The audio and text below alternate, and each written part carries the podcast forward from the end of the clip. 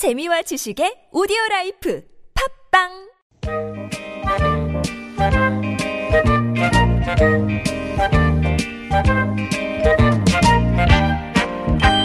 여러분의 마음을 보고 듣고 어루만져 드립니다. 이호선의 신받다. 좋은 사람들 월요병 치료제죠? 숭실사이버대학교 기독교 상담복지학과 이호선 교수님 오셨습니다. 안녕하세요. 안녕하세요. 반갑습니다. 여러분들의 마음의 뚫어뻥. 오늘의 마음의 뚫어뻥. 이호선입니다. 왠지 교수님은 심리를 잘 아시니까 질투를 되게 약으로 쓰실 것 같아요. 약으로요? 네. 그냥 질투는 저도 성질 나요. 무슨 약으로 써요. 다만 이제 질투를 어. 제 방식으로 정의를 하자면 질투는 너의 힘이에요. 나의 힘이 아니라 나의 너의 힘 힘이에요? 질투는 하는 사람은 계속 열받는 거고요. 어. 물론 성장도 있을 수 있는데 질투를 받는 사람들은 그 질투를 하는 그 눈빛을 읽어요. 즐겨요. 그럼요. 예. 그리고 어떻게 더 잘 나가요. 더 행복감을 느껴요. 어. 그래서 우리가 질투를 굉장히 뭐랄까 다른 사람에 대해서 막 불같이 막 어, 그 타는 듯한 느낌을 많이 보통 생각을 하는데 샤덴프로이데라는 단어가 있어요. 그게 독일어인데 샤덴프로이데라는 게 뭐냐면 남의 불행에 대해서 느끼는 은밀한 기쁨. 아. 어, 그러니까 나는 전혀 질투하지 않아 뭐 이렇게 얘기하는데 걔가 안 되면 왠지 내가 기분이 살짝 좋아지는 말하지 않지만 이, 그럴 때 있죠. 있죠. 그래서 왠지 오늘 기분이 좋아서 어. 오늘은 뭐, 어, 김치찌개 한 그릇 더 먹어 뭐 이런 어, 느낌이 그죠, 있거든요. 그죠. 어. 그래서 질투라고 하는 게 플러스도 되고 마이너스도 되는데 음. 어, 플러스로 쓰려고 애를 써야 되고 우리가 아까 그 나왔던 얘기 중에 질투는 거품이다. 아, 그 얘기가 정말 맞는 얘기고요. 음. 하나 더 덧붙이자면 질투는 설사다. 어. 제가 볼 때 늘 탈이 난다. 탈이 난다. 아침인데 죄송합니다. 음. 예. 장 튼튼. 자, 질투. 아, 오늘 뭐 여러 가지 또 고민 사연들이 와서요. 일단은 퀴즈를 드리고 가야 돼서 두 번째 사연 관련해서 퀴즈를 뽑아봤습니다. 육아 부담을 해소하기 위해 시행된 이게요. 음, 자녀의 양육을 목적으로 휴직을 신청하는 제도를 일컫는 건데요. 코로나19 때문에 집에서 자녀를 돌봐야 하는 직장인들이 늘면서 이 제도를 이용한 남성들이 크게 늘었다고 합니다. 이것은 무엇일까요? 1번 육아 휴직 2번 부부 휴직 3번 가족 휴직 음. 휴직은 휴직인데 애 키우려고 하는 휴직이군요. 그렇죠. 예. 1번 육아 휴직, 2번 부부 휴직, 3번 가족 휴직. 정답 아시는 분들은 TBS 앱이나 50원 1호 문자 메시지 우물정 0951번으로 보내 주시기 바랍니다. 이건 저희 이제 두 번째 고민 사연이고요. 첫 번째 고민 사연부터 만나 보겠습니다. 6839번 님이 보내 주신 사연입니다.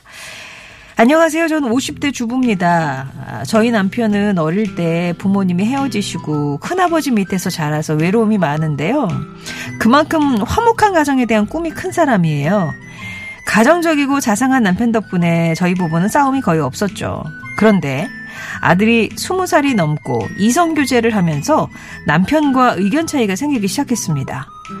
남편은 아들에게 여자친구가 생길 때마다 당장 결혼이라도 시킬 듯이 그 아이를 며느리처럼 생각하면서 가깝게 지내고 싶어 했어요. 아들의 첫 번째 여자친구와는 집안끼리 김장김치를 나눠 먹을 정도로 가깝게 지냈는데 아이들이 헤어지고 나니까 아이고 괜한 행동했다 싶더군요. 그때 이후로 저는 아들의 여자친구와 너무 가깝게 지내지 않겠다고 다짐을 했고요. 하지만 지난해 아들에게 새로운 여자친구가 생겼는데요. 남편은 가까운 곳으로 나들이 갈 때마다 꼭 함께 가길 원하더라고요. 저는 그 아이한테 부담이 될까 싶어서 조심스러운데 말이죠. 그러다 최근 크게 싸운 일이 있었습니다. 올해 남편이 환갑이라 기념으로 가족 사진을 찍기로 했는데 남편이 아들의 여자친구와도 함께 찍고 싶다는 거예요. 저는 그렇게 또 가깝게 지내다 둘이 결혼을 못하면 그 사진은 어떻게 할 거냐고 반대했지만 남편은 막무가내거든 막무가내더라고요. 지금은 뭐 며칠째 서로 말도 안 하고 냉전 중입니다. 어떻게 하는 게 좋을까요? 라면서 아 그냥 아들이 여자친구만 사귀면 그냥 거의 가족으로 합의를 시키시는군요 남편분이. 아, 아버지의 마음엔 이미 결혼했네요 아들이 아. 아유, 근데 이게 말씀을 또 들어보니까 좀 어, 어렸을 때 부모님도 빨리 헤어지시고 또 큰아버지 밑에서 자라 그래서 그럼 우리가 왜 가족에 대한 이 로망과 또 가족에 대한 그 그림이 네. 다른 분들보다 조금 더 견고하게 또 그리고 분명하게 그려질 경우가 많기 때문에 이 아버지의 마음도 이해는 될 것 같은데 아, 제가 이 여자친구면 어 진지하게 생각을 할 것 같아요. 이게 일단은 마음은 이해가 되는데, 음. 아, 참, 그 전에 제가 말씀드리고 싶었던 게 있었다. 이 아들을 보니까 여자친구가 이제 스물이 넘어서 이제 여자친구가 생길 때마다라는 표현을 쓰시고, 첫 번째 여자친구, 두 번째 여자친구 이렇게 막 새기잖아요. 음. 부럽다. 능력 있다. 능력, 아니, 뭐, 저, 아들아, 넌 뭐하니?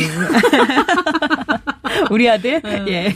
아니 요새는 뭐 어, 20대, 30대 청년들의 그 청년들 중에 남성의 65%, 여성의 70%가 이성 교제를 하지 않는다는 거예요. 음. 어, 저는 그 데이터, 그 통계 보고 깜짝 놀랐습니다. 아. 그래서 요새 이런 시점에 이렇게 두 번째 여자친구 또 새로운 여자친구가 생긴다는 건 참 고무적이다. 네. 어, 그래서 어쩌면 이런 시절에 아버지께서도 아, 혹여라도 어, 나중에 결혼을 하지 않는 일이 생길까 싶어서 얼른 결혼을 또 재촉하는 마음이 아닌가 이런 생각도 한번 해보고요. 아들을 한번 원망해 봅니다. 자, 일단은 이 아버지 세대가 가지고 있는 그 세대의 특성도 있고 아버지의 개인 경험도 있어서 어 아들의 남자 여자친구를 조금 더 내 가족처럼 생각하고 음. 또 어디 사진만 찍었겠습니까? 정말 물심양면으로 사랑하고 선물도 주고 아마 그러셨을 것 같고요. 그렇게 예쁨 받는 과정이 있지만 결국은 모든 관계는 그 당사자들의 일이기 때문에 어. 마찬가지로 이번 같은 경우도 제가 볼 때는 지난번에도 사진을 어 일부는 가지고 있지 않을까 그쵸. 조금 지난번 들고요. 여자친구. 어, 근데 이번엔 약간 좀 경우가 다르죠. 환갑이고 음. 요새는 잔치는 하지 않지만 또 가족 사진들을 많이 찍잖아요. 근데 이제 이런 기념비적인 어, 그림에 아, 이제 현재까지는 가족이 아닌 자, 음. 아, 가족으로 삼고 싶은 자가 들어갔는데 그 관계의 끝은 아무도 알 수 없는 거라서 그리고 첫 번째 굉장히 좀 어려운 경우가 있었다는 걸 이제 알고 있기 때문에 네. 지금 우리 사연을 주신 6839님 같은 경우에는 조금 지향을 하시는 거고 어, 남편 같은 경우는 그건 아니다 싶으니까 지향을 하시는 거거든요. 음. 이런 경우 제일 중요한 건 사실 어, 아들 여자친구의 의사가 굉장히 중요해요. 아. 근데 이게 저는 물어보는 것도 사실 전 신뢰라고 생각해요. 아니 이쪽 가족 그 가족 사진에 물론 이제 호의는 좋은데 저한테 만약에 그렇게 물어보신다면 어 저는 그 집하고 그 집 아들하고 교제도 한번 생각해 볼 것 같아요. 마치 나를 너무 옥죄는 것 같은 어. 느낌이 들지 않을까. 저도 못 찍어요. 네. 어. 그러니까 지금도 가족 사진 찍자 그러면 우리 가족끼리도 좀 그런데. 그 남의 가족이잖아요. 그래서 실제 오히려 이런 가족 사진을 찍는 것 자체가 그 어, 여자친구에게 부담을 주어서 그 두 사람 사이의 관계에 약간 악영향을 미치지 않을까 저는 약간 그런 걱정이 조금 되고요.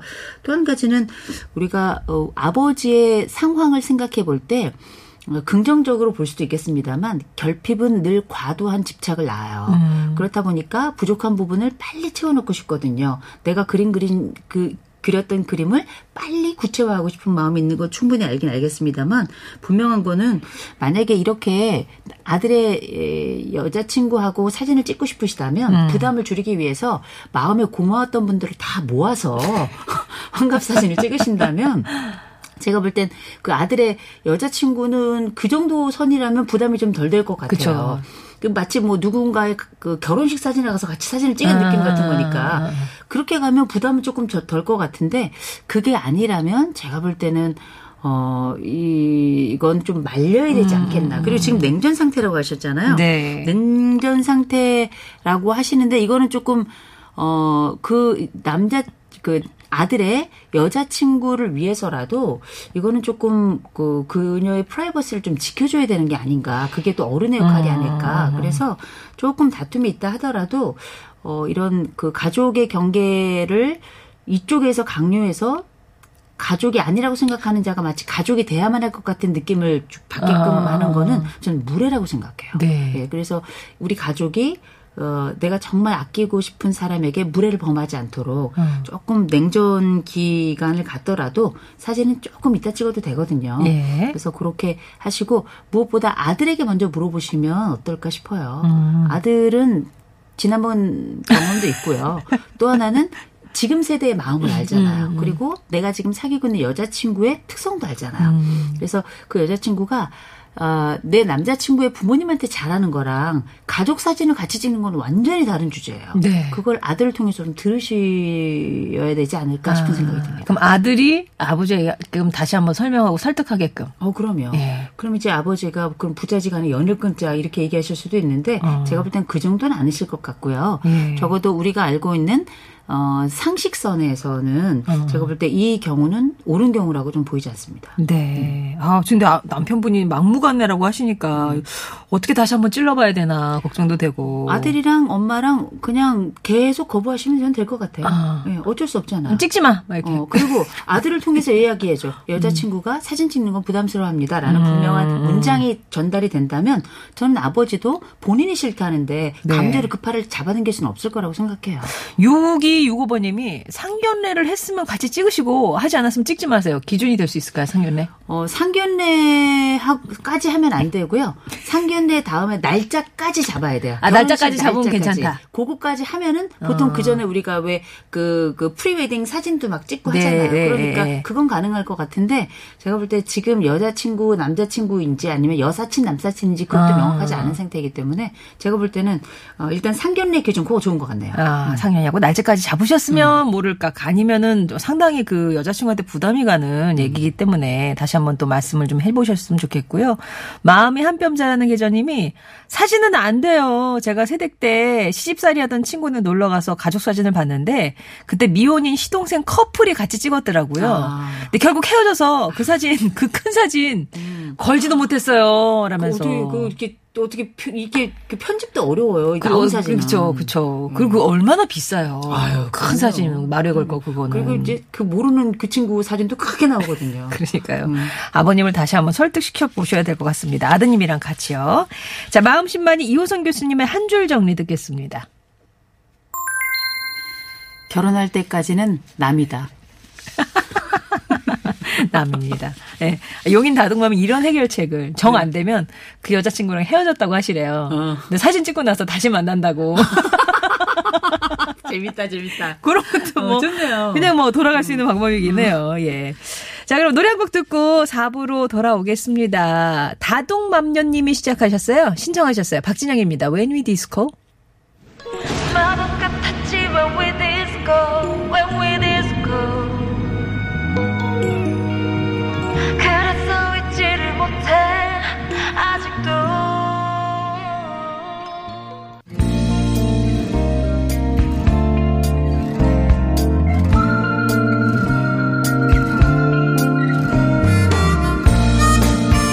월요일에는 혼자 해결하지 못하는 크고 작은 걱정 고민들 머리 맞대고 함께 고민해 보고 있습니다. 자, 이제 두 번째 사연 만나보기 전에 관련된 퀴즈 드리고 가겠습니다. 육아 부담을 해소하기 위해서 시행된 이것은 자녀의 양육을 목적으로 휴직을 신청하는 제도를 말합니다. 코로나19로 집에서 자녀를 돌봐야 하는 직장인이 늘면서 올해는 이 제도를 이용한 남성들이 크게 늘었다고 하는데요. 이것은 무엇일까요? 1번 육아휴직, 2번 부부휴직, 3번 가족휴직. 정답 아시는 분들은 TBS 앱이나 50번 1호 문자 메시지 우물정 0951번으로 보내주세요. 자, 그러면 계속해서 3621번님이 보내주신 고민사연 함께 하겠습니다. 저는 3살짜리 아들을 키우고 있는 30대 워킹맘입니다. 남편이 지난해 고지혈증으로 수술을 받았어요. 오래전부터 허리 디스크도 있고요. 제가 육아휴직을 낸 후부터 친정엄마가 저랑 둘이서 육아를 한 것 같습니다. 남편 허리에 무리를 줄까봐 아이 앉는 일도 목욕시키는 일도 제가 도맡아 했고요. 친정이 같은 아파트 단지라 아이가 태어나면서부터 친정엄마한테 육아 도움을 많이 받았습니다. 제가 육아휴직을 하는 동안 엄마가 요양보호사 일을 하셨는데 딸 힘들까봐 반찬도 자주 해주시고 틈나는 대로 집에 들르셔서 아이도 많이 봐주셨어요. 지금은 제가 복직을 해서 퇴근할 때 엄마가 아이를 봐주시는데, 아, 퇴근할 때까지 엄마가 아이를 봐주시는데, 사실 남편이 7시 전에 퇴근을 하는 편이라 그때 엄마가 집에 가셔도 되지만 엄마는 사위 운동이라도 하라고 하고 오라고 제가 퇴근할 때까지 봐주십니다. 근데 문제는요 남편이 전혀 운동을 하질 않는다는 거죠. 얼마 전엔 허리가 더 안 좋아져서 위험했던 상황이 있었는데 그때도 운동 열심히 해야 된다는 얘기를 들었어요. 그래서 아 진짜 이제부터 정말 하겠다 했지만 그때뿐 전혀 바뀌는 게 없네요. 제가 퇴근하면 엄마는 아이 봐주랴, 집안일 하랴 바쁘게 돌아다니시는데 남편은 방에 누워서 핸드폰만 들여다보고 있습니다. 건강 관리도 육아도 소홀한 남편 어떻게 해야 나아질 수 있을까요? 라면서 남편이 건강 관리도 소홀하고 육아에도 적극적이지 않아서 고민이시다라는 3621번님의 사연이었습니다. 아, 어머니한테 얼마나 또 미안하실까요? 음. 어, 사연을 보내주신 3621님만 미안하신 것 같아요. 아, 그 남편은 안 남편은. 음. 이게 지금 보니까 남편 그 남편하고 사위죠. 그 한 사람을 위해서 지금 두 사람 심지어 어 그 아이까지도 아빠를 배려하고 있는 것과 마찬가지예요. 음. 그러면 한 사람을 중심으로 지금 세 사람이 배려를 하고 있는데 그러면 이 배려를 하는 이유가 뭐냐면 건강상의 이유였잖아요. 근데 지금 보니까 지금 그 30대 워킹맘이시고 3살짜리 아들을 키우고 있는데 그럼 남편도 어, 그 나이가 그렇게 많진 않을 것 같아요. 근데 보니까 고지혈증 수술을 받은 걸 보니까 음. 이건 보통 고지혈증은 뭐 잘 아시겠지만 하나는 예, 가족 그 가족력? 내력이 좀 예. 있는 경우가 있고 생활 습관에서 오는 경우도 있어요. 음. 근데 이제 가족 내력이건 생활 습관이건 이게 수술을 했을 정도면 제가 볼 땐 그 혈관 찌꺼기 그 플라크 제거하면서 아마 경동맥 관련된 수술을 한 것 같은데 어쨌든지 간에 그 수술을 할 정도면 굉장히 심각했다는 음. 거잖아요. 그러니까 이것도 있고 더군다나 보니까 디스크도 디스크. 굉장히 음. 오래 전부터 있었어요. 자, 그러면 본인 스스로가 가장이자 어, 그러니까 곧 남편이자 아버지이자 동시에 사위로서 음. 역할을 해야 될 시점이고 동시에 지금은 그 나머지 자기가 부양하고 돌봐야 될 사람 그 물론 함께 돌보는 거긴 합니다만 그 사람들이 전적으로 어 필요 그러니까 우리 본인이 할 수 있는 것 이상의 것을 내어서 그 사람을 위해 헌신하고 있잖아요. 그런데 아무것도 하지 않는다는 거는 지금 필요한 건 운동이고 음, 자기 돌봄인데 그것마저 하지 않는다는 건 제가 볼 때 이거는 사랑을 배신하는 행위예요. 아. 헌신을 버리는 행위고요. 상대방의 공로를 완전히 짓밟는 행위처럼 좀 느껴져서 저는 아. 제가 오히려 조금 기분이 나빠지더라고요. 네. 네 남편도 아닌데 왜 네가 기분 나쁘냐 이럴 수는 있는데요.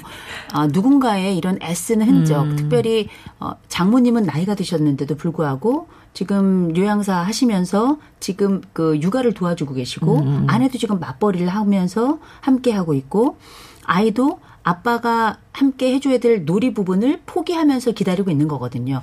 그런데 이 과정에 아무것도 하지 않는다. 어, 이거 너무 속상하고 화가 날 것 같아요.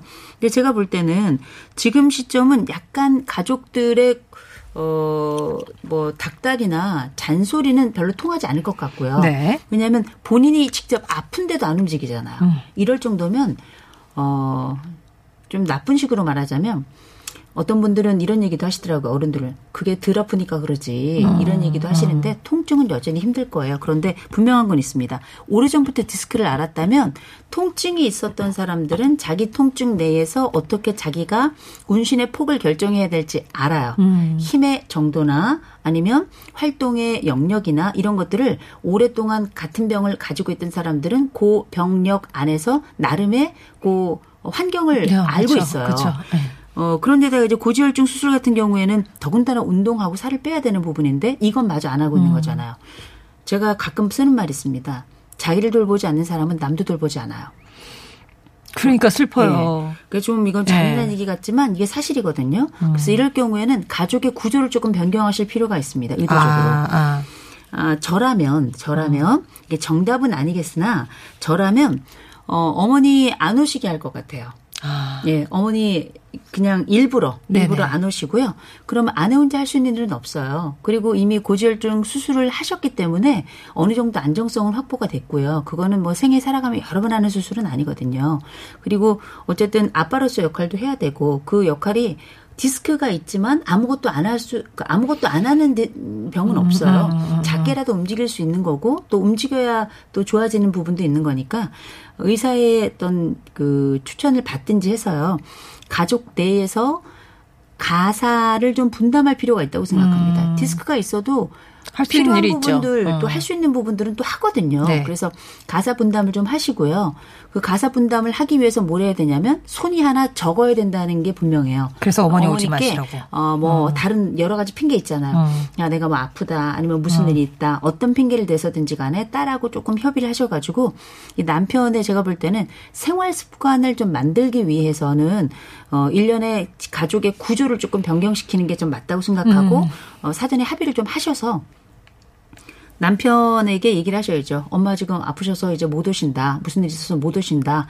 우리끼리 해야 되는데 나 이거 일할 수 없다. 당신이 몸이 좀 안 좋은 건 알지만 당신 할 수 있는 일 적어봐라. 해서 그몇 가지 항목들을 조금 정하셔야 될 것 같고 아. 그 중에서도 제일 먼저는 어 일단 엄마하고 딸의 협약이 그 약속이 좀 필요하고요. 엄마한테 양해 구하고 어 그렇다는 거. 두 번째로는 어, 집안일과 관련해 가지고 그냥 하지 마시고 남편에게 당신이 할 수 있는 일을 적어보라고 하셔야 될 것 같아요. 선택할 걸. 이거 해라, 예, 저거 예. 해라 하지 마시고요. 당신 건강해서 할 수 있는 일을 적어줘. 그리고 아. 나는 이때 올 수 있으니까 또 당신이 이래를 하니까 이렇게 어떻게 할 수 있는지 나에게 알려줘. 그러면 나도 당신을 기준으로 해서 나도 나머지를 결정할게. 음. 나일 절대 혼자서 못해. 당신 도움이 필요해. 라고 얘기해 주셔야 될 것 같아요. 이제 우리가 이거를 뭐라 그러냐. 투자라고 불러요. 음. 가족 투자가 발생하는 겁니다. 내가 가족 투자를 해야 가족을 더 사랑해요. 내가 실제 약간의 어, 어려움이나 이런 그 고통이랄까 이런 것들을 조금 끌어안고 어느 정도 건강을 해치지 않는 선에서 끌어안고 그 일을 하면 가족에 대한 애정이 더 생겨나는 겁니다. 그래서 무작정 이 사람 아프다 혹은 이 사람이 조금 불편하다 그래서 아무것도 하지 않는 상태가 장기화되면 그 사람은 그걸 당연하게 여겨요. 근데 그건 아이에게도 좋지 않고 아내나 장모님에게도 좋지 않지만 무엇보다 이 남편 당사자에게 좋지 않잖아요. 어, 모두를 위해서라도 저는 이건 가족 구조 개선이 필요하고 그 가운데 어, 장모님이 일단은 안 오시는 방향으로 그 다음에 있는 가족 구조 내에서 조금 어려움이 있더라도 남편이 리스트 만들어서 그 역할은 할 수 있도록 하는 거예요. 네네네. 그렇게 해야 남편도 스스로 가족에 대한 투자가 일어나야 자기에 대한 투자가 이어질 거라고 저는 생각을 해요. 아, 근데 정말 자기가 할 수 있는 만큼을 썼는데 정말 조금 적었어. 그 그러면 그대로 그냥 받아줘요 아니면은 아니, 아니, 한두 지 가지 투자는 더 해야지. 음. 이렇게 해서 얹어줘요. 근데 이 두, 두- 예를 들어서 뭐 딱 했는데 뭐 음식물 쓰레기 버리기 네. 하나 그것도 음식물 쓰레기 거의 안 나오는데 뭐 이렇게 썼다 그러면 매일 할 수 있는 것 중에 한 가지 이를테면 음. 청소기 돌리는 일은 서서 하는 일이라 데스크가 있어도 문제되지 않아요 음, 그렇잖아요 서서 그러니까 예를 들어서 앉아서 하거나 구부려서 하거나 오래 앉아 있거나 그렇지만 어뭐 누워가지고 휴대폰을 할 수 있을 정도면 청소기도 돌릴 수 있는 거거든요. 제가 볼 때 이거는 방기예요. 아. 다만 거기에는 돕겠다고 들어온 사람, 돕겠다고 새롭게 형성된 가족 구조가 미친 영향도 있어요. 네. 그러니 원래 외부에서 들어온 지원을 차단하고요. 음, 어머니께 말씀을 드리고 섭섭하시지 않게 말씀드리고 그다음에 남편의 역할을 다시 살려야죠. 그 어머니 이제 잘 얘기하셔서 오지 마시게 하시고 가사 분담을 할 수 있는 거 네. 대신 남편한테 선택권을 좀 주고 네네. 예 그렇게 좀 해결해 보시면 어떨까 싶습니다. 마음심만이 이호선 교수님의 한 줄 정리 듣겠습니다. 망우보래, 뭐라 하셨어요 지금? 망우보래. 망우보래. 이게 뭐냐면 소 잃고 외양권 고친다라는 어. 말인데요. 제가 이 말씀 왜 드렸냐면 영어에 이런 말이 있습니다. Prevention is better than cure. 해서 음, 예방이 치료보다 낫다 이런 건데 제가 지금 말씀드린 건 허리 치료에 관한 게 아니고요. 마음 치료에 음. 관한 거예요. 마음에 대한 예방을 위해서는 우리가 하지 말아야 될 거는 안 하는 것들이 있죠. 그래서 구조를 새롭게 만드는 게 예방의 차원이거든요. 음. 그걸 더 구체화해서 직접적 치료로 들어가는 걸 우리가 이제 의료적 행위다 이렇게 부르는 거고. 근데 마음도 마찬가지거든요. 음. 그래서 이회수 선생님이 해주신 얘기가 있습니다. 그 뭐라 그러냐면 소 잃고 외양간 고치는 거는 반성하고 있는 거다. 음. 근데 지금 외양간을 안 고치고 있으니까 반성하지 않는 거거든요. 그렇다면 어, 구조 개선을 통해 가지고 이분에게 새로운 역할을 부여할 필요가 있다. 네. 아, 구조 필요한 외양간을. 지금이라도 고쳐보자는 의미에서 그렇게 말씀드려봤습니다. 네. 자, 짧은 고민 사연 함께 더 나눠보도록 하겠습니다. 2670번님 사연이시고요.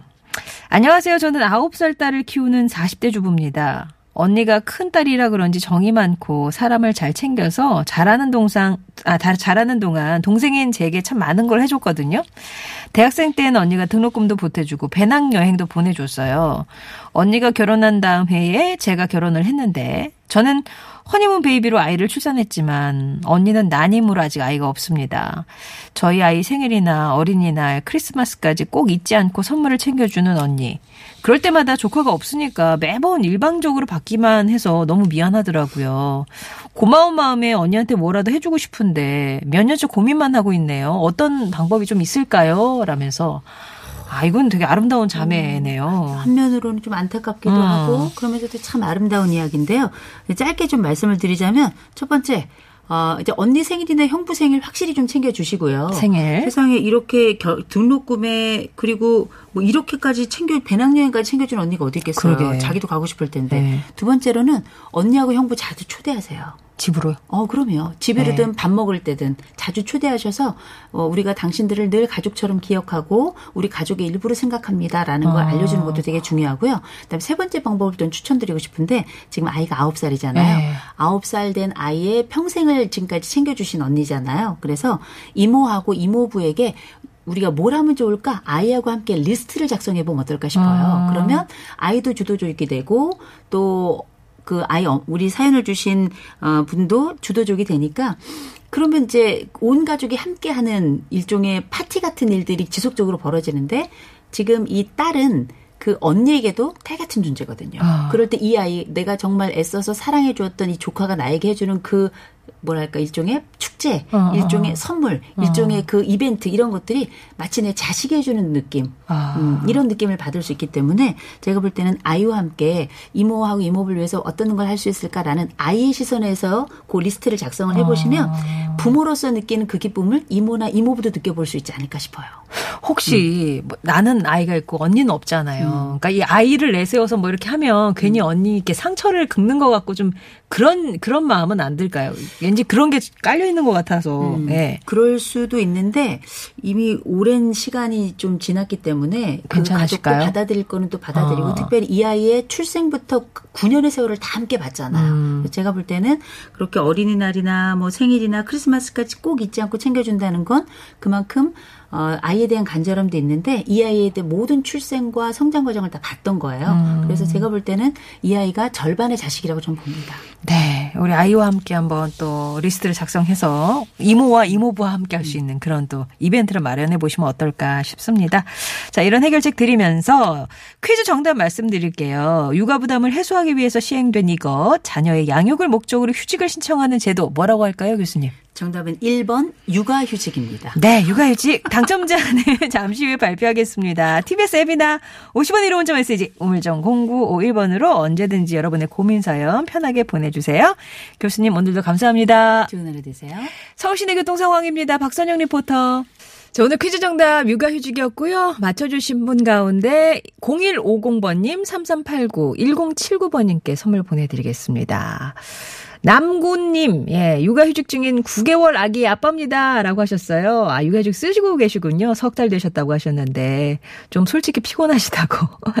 그래도 아기가, 아, 랑 집에만 있어서 많이 답답하지만, 둘이 꼭 붙어서 라디오 듣는 이 아침이 정말 행복합니다. 라고 하셨어요.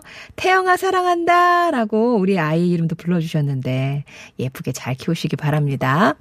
D'Sound의 Do I Need a Reason 전해드리면서 인사드릴게요. 내일 뵙겠습니다.